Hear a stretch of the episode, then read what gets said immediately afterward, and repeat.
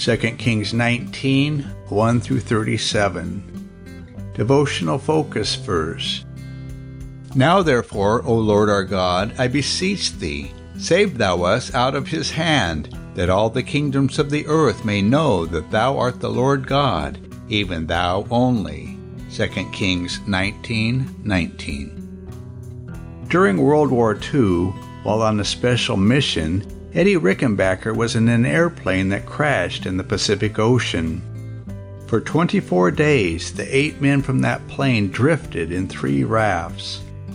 At the outset, they had just four oranges, so food and water were soon critical issues.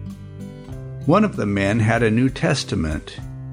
In his book, Seven Came Through, Rickenbacker wrote, Watching him read it, the thought came to me that we might all profit by his example. With the New Testament as an inspiration, we held morning and evening prayers. From the second to the eighth day, the sea was perfectly calm, and the sun burned down on them relentlessly. It became clear that unless the weather changed or they obtained food and water soon, death was imminent.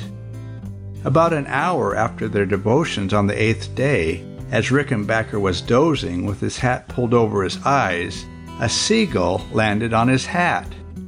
Very carefully, he reached up and grabbed the bird, which they used for food and bait to catch two fish.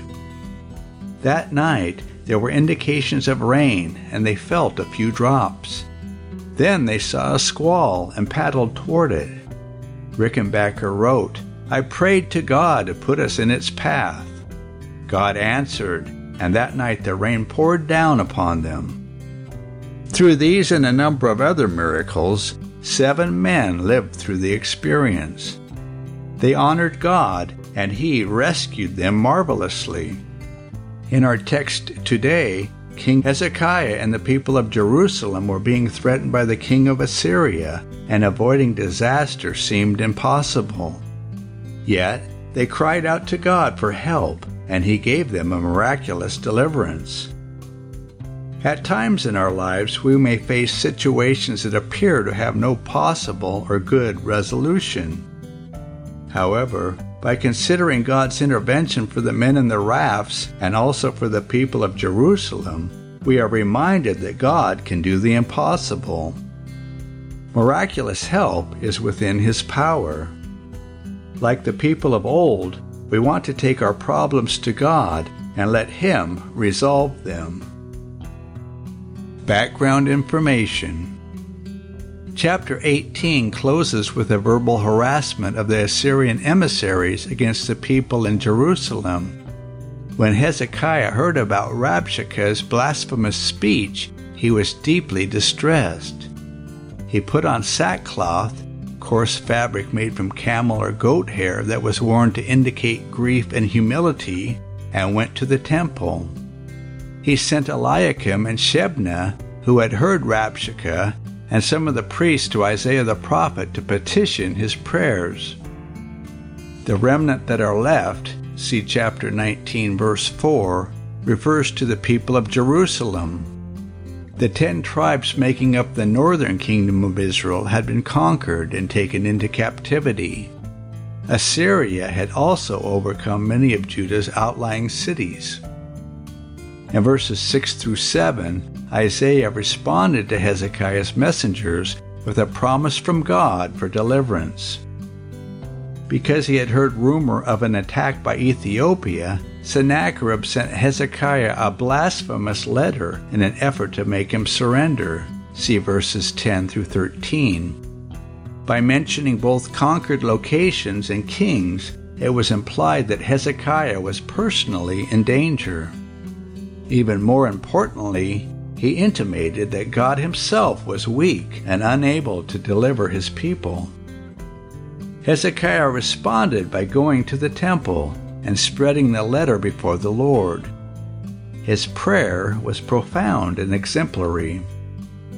He acknowledged God as the creator and sovereign over the whole earth. He stated the facts. Sennacherib had reproached God and had also overcome other countries because their gods were no gods.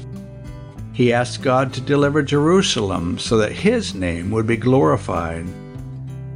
God's reply, delivered through Isaiah, is recorded in verses 21 through 34.